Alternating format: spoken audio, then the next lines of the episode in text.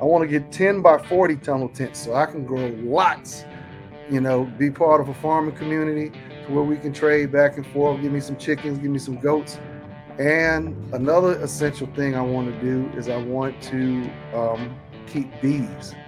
Bees are very essential to any structure of it. The equation of it is production in proximity to its consumption is its greatest asset.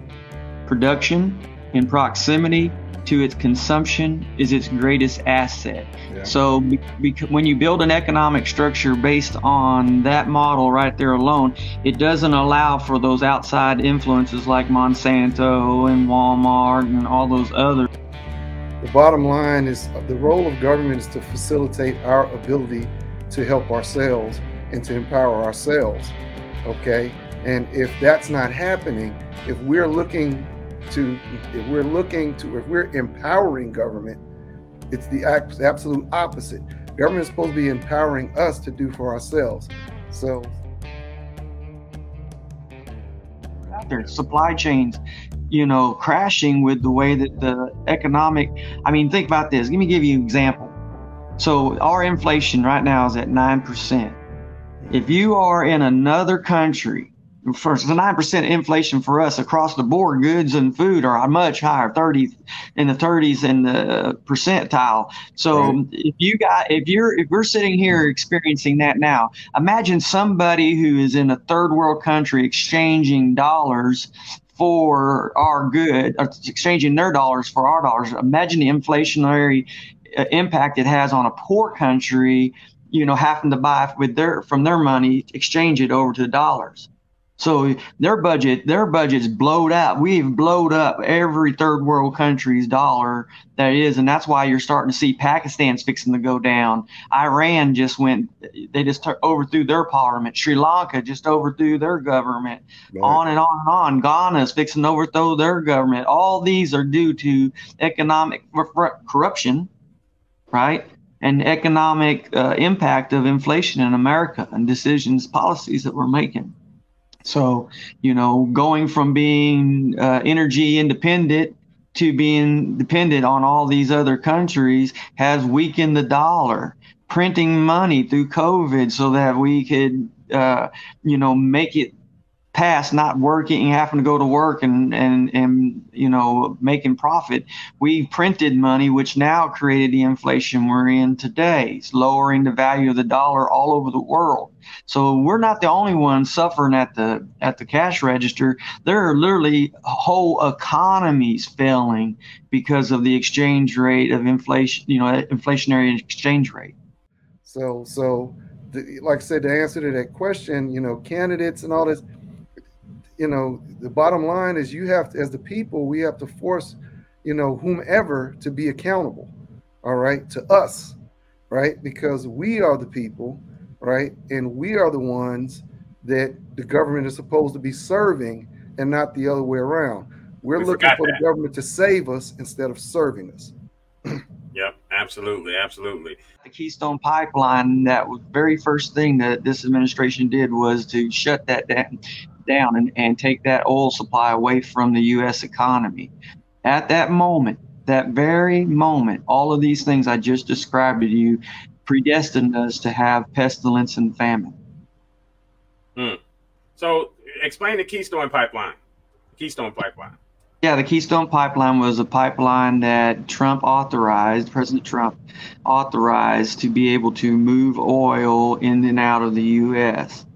And so it was a way to take our oil and take it around the world and also have another way to bring oils from around the world into the US. And so because of that, infrastructure that we most we need it. We need it in order to stay independent because of that infrastructure project was there. Now companies were going to be able to operate around and around that to extract American oil and fill that pipeline with American oil. So it was stabilizing our energy independence is what that infrastructure project was designed to do.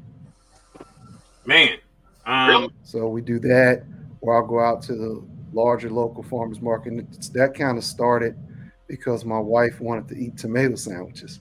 So I was like, okay, well, we're getting tomato sandwiches. Oh wow, look here. They got some some they got some some good looking summer squash and zucchinis and different things. I, I said to myself, I'm not gonna grow my farm, my, my garden uh, anymore because I'm going to set that up for my next house. I'm gonna have a homestead. So um and and like I said, this is an ongoing process. This is not just because of this this is something that, like Martin said, I see, you know, I have a vision of the future. What if I didn't have, what if I could reduce my grocery bill? Okay, so I grow tomatoes and I can my own tomatoes. It's not that difficult. Just boil them in some water, a little bit of salt, put them in a jar, can them, and they're preserved. You know, um, make my own pickles. I smoked pickles. All right. See, so so so like I said, it's is is smoked pickles? Yes, sir. hungry. of of of fresh caught um um trout the other week, and that's what we had. I did some pan, I didn't do pan seared, I did some baked trout, you know, and it, it was, you know, and this is straight out, you know, straight out of the water. Okay. See, so you know, I didn't have to worry, you know, now, you know, if it's the water, you know, yeah, but this, you know, clean water sources and things, you know, but but that's what I do is I try to incorporate more or or you know go even go to we have a we have a um we have an international market here as well where you get things that you kohlrabi and all types of Growing different things. And that's like right now, um, it's August. Anybody that's thinking about a farm, this is the time when you look at trying to grow your fall vegetables, your root vegetables, collard greens, cabbage, that sort of thing. Um, another thing I do is I eat during eat for what's available in the season. Okay, um, like I said, collard greens, cabbage, uh, beets, um, you know, rutabagas, sweet potatoes, things that you know are getting ready to be in season in fall. That's what I eat in the fall you know, and I do this all the time. I don't try to, yeah, you know, it's it's good to have tomato tomatoes. This is why you can your tomatoes so that you can have tomatoes in the fall. You can have cucumbers and pickles and all of this in the fall because fall is not the time that tomatoes grow. See, so so so like I said, is is you do those types of things. And I think, like I said, is is this is the type of stuff that people are gonna have to start doing again. I mean, mm-hmm. I'm gonna do some, I'm gonna get about four I want to get 10 by 40 tunnel tents so I can grow lots, you know, be part of a farming community to where we can trade back and forth, give me some chickens, give me some goats. And another essential thing I want to do is I want to um, keep bees. Bees are very essential to any. You are a farmer, you want to have bees somewhere around in your farming community. for as long as I've known you. Say what? So you've been talking about doing beekeeping for as long as I know you, man. I listen, you. listen. Like I, I said, is I'm is you know it takes time and preparation, and I'm educating myself on doing all of this stuff. You know, Absolutely. getting myself physically in shape to be able to do it.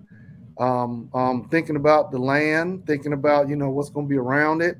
How am I going to get my bees inside of my tunnel tent so they can go ahead and pollinate all of my you know all of my vegetables and things. Don't worry about that. You know, it's a small portion of it, though. I mean, yeah. we've been talking about that forever. It's not that it, that it isn't a valued solution, but in a famine, yeah. in a famine, you better know where to get what and how to get it, and and try to secure that for the time you need it next. And you know, we're in a place right now, I believe, that the integration, the infrastructure locally is the most important asset that we have the ability. I mean, just like what he Leonard was telling you about it, that that asset locally that he has a connection to is there, but it's only fragile. It's from noon to you know eight o'clock to noon, two days a week. That's pretty fragile connection. We've got to create the greater infrastructure, and we're doing that as a company. That's what we're we've been focused on my whole career. You know, is, is, is transportation, uh, you know,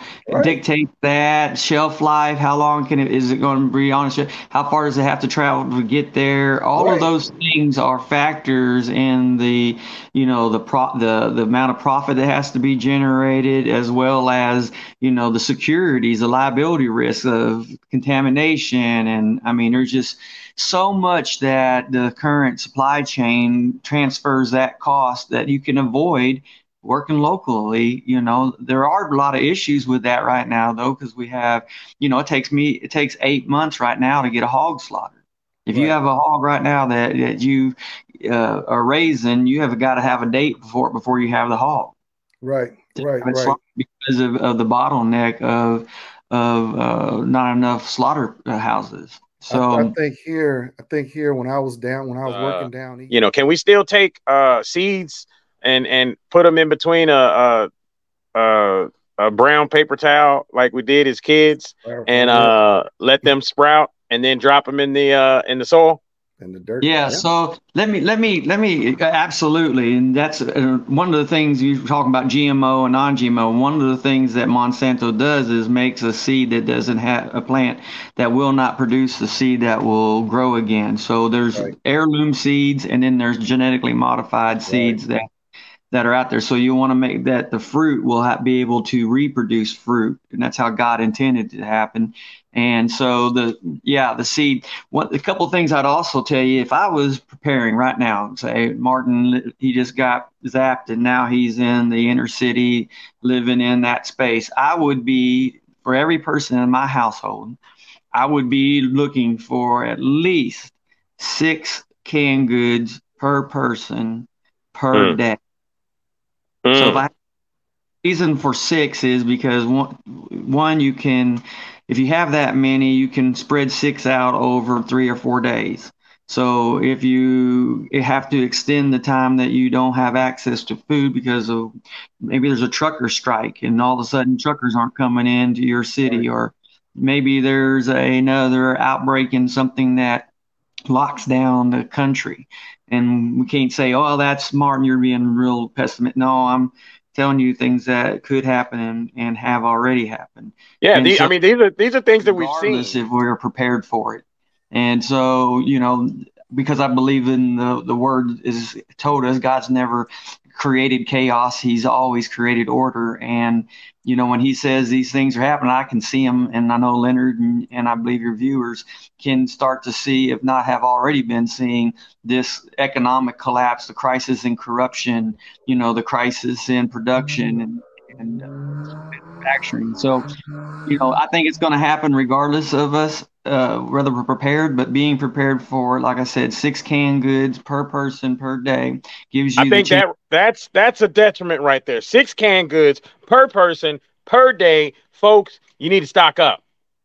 And the other thing about that, and the reason for that is, is you can you'll have some to share to people who will defend that stock. Because if you're having to defend it yourself, then you got to sleep sometime, and you've got to, you know, things have got to happen. And so tactically, it gives you a chance to spread that in a way to defend the supply. The other thing I would say is rice, beans. Those two things are staples that you can never have too much of.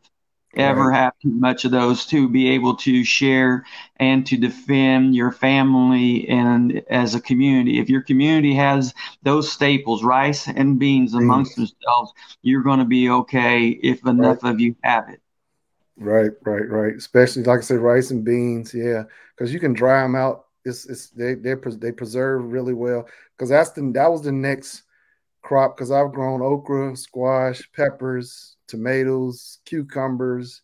Um, with your community. Second of all, talk to your families, each one of you. right. Talk to your families in a way that says, let me give you another viewpoint. And in that viewpoint, they're going to ask you, well, who's doing that?